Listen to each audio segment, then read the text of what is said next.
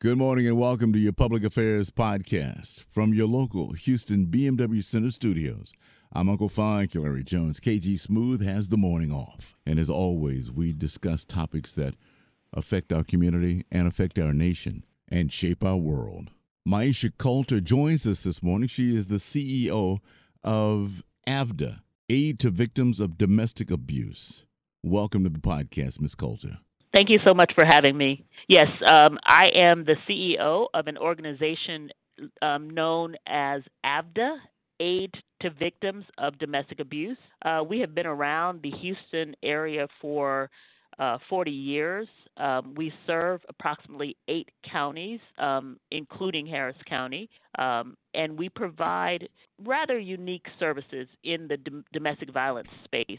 We provide free legal representation to victims of domestic abuse in the family courts, and we also provide what's called BIP, Battering Intervention and Prevention Program, mm-hmm. and those pro- that program is dedicated to assisting individuals who have been identified as the perpetrator of abuse in an intimate partner relationship.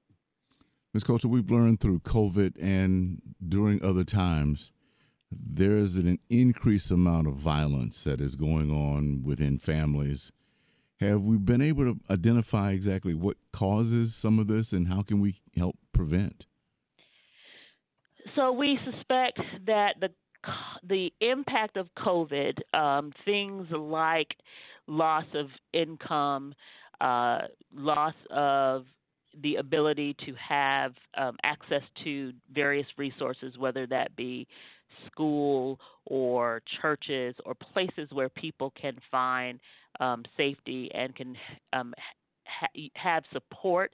Um, when we initially um, started dealing with COVID, obviously we had the stay at home orders in place to try to keep people safe from the harm of the disease, but it in some instances helped to exacerbate um, the problem of domestic abuse. We believe that domestic abuse is something that a person chooses, mm. but certainly there are stressors that can exacerbate and definitely can lead to some of the behaviors of a perpetrator of domestic abuse, whether that be physical violence, emotional abuse, verbal abuse, um, economic abuse. All of those are tactics that people use against their intimate partner to assert power and control over that person in a relationship. So, COVID was definitely um, an enhancement because of the way that it impacted people socially, um, economically, and emotionally. That if you lived in a home where domestic violence existed prior to COVID, it certainly did not help if your family was also impacted by COVID in a negative way. Right. Ms. Colter, uh, is any of this um, generational? And would a victim learn yeah a partner's behavior early in a relationship? Mm-hmm.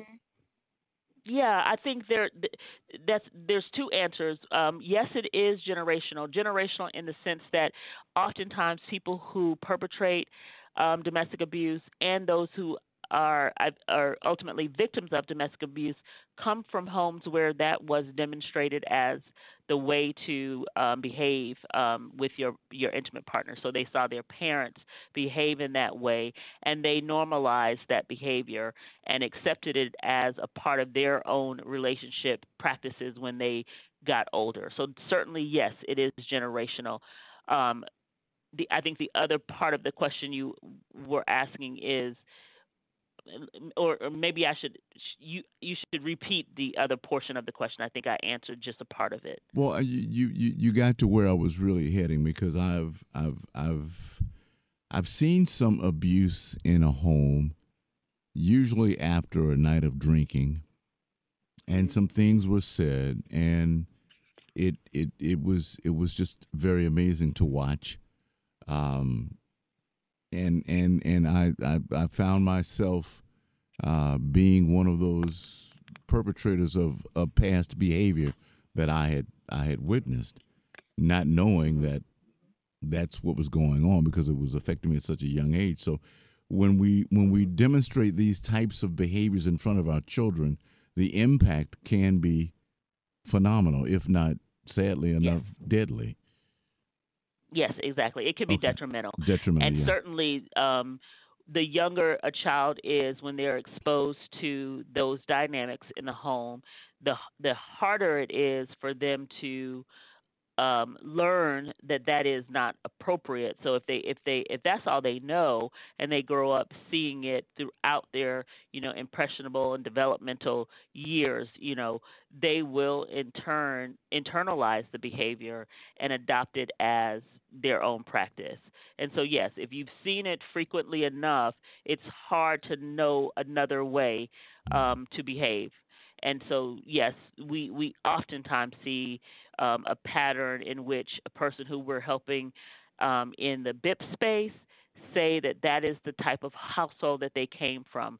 But we also see it on the victim ser- uh, services side where someone um, has a hard time um, not recognize that healthy uh, relationships, relationships that are loving, don't include physical violence, mm. um, emotional abuse, jealousy, extreme jealousy, extreme controlling of behavior, because in their mind they have seen those things, and the person who they saw behave that way often excused the behavior and said, "This is something that." I have to do or I was made to do um, because that's a way to excuse the behavior and continue to perpetrate it. If you don't learn other ways, you will that's what you will maintain and that's what you will train. Wow. We're speaking with the CEO of AVDA, Aid to Victims of Domestic Violence. And Ms. Colter, we appreciate your time today indeed. But I, I wanted to set the premise for what your organization does, and we're going to get a little deeper in that with the time remaining. But we're also coming up on a couple of fundraisers to help you, correct? Mm-hmm. Yes. Mm-hmm. All right. Would you yes, October is Domestic Violence Awareness Month, mm-hmm. and AVDA, um, in addition to receiving funding through government grants and the like, we do uh, put on multiple fundraisers. This year, we have a um, program, a, a fundraiser dinner called Honoring Texas Victims, and it is specifically um, geared to acknowledge the number of people who lost their lives in 2019 um, due to domestic violence. Unfortunately, 185 Texans died at the hands of an intimate partner in 2019. And so we were intending to raise 185 million dollars in their in their honor um, with an effort to dedicate those resources to accelerating our services so that we can reduce that number in subsequent years. Um, we know that education is part of the process, but intervention, which is what we do, is a big opportunity to deter and decrease those numbers. So, getting protective orders, getting people divorces, and getting them out of the relationships that bind them and keep them unsafe is what what our services prioritize. We also have an opportunity to do an event in um, which is called Party in the Park, and it is an opportunity for families to come together and have fun, but with um, a mission.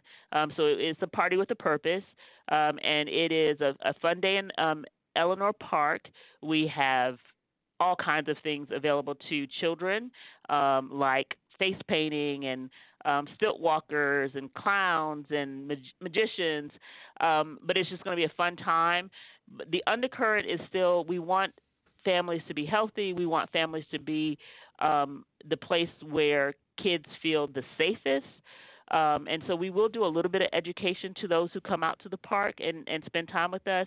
But the intention is for families to come together and raise money um, to, again, support our services so that we can help those families who don't have the the healthiest coping, the healthiest relationship dynamics, and you know intervene where kids are not um, in safe households.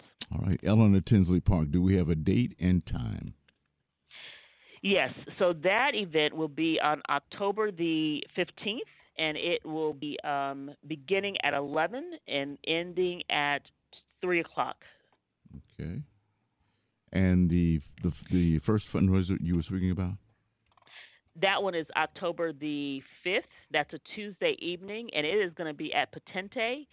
Uh, and it it is a dinner. It starts at 6 o'clock. And everyone's invited. Anyone who can donate can come. And may you, uh, would you share your website information, please? Sure. So I think we're probably sold out at Potente, Okay. but our website is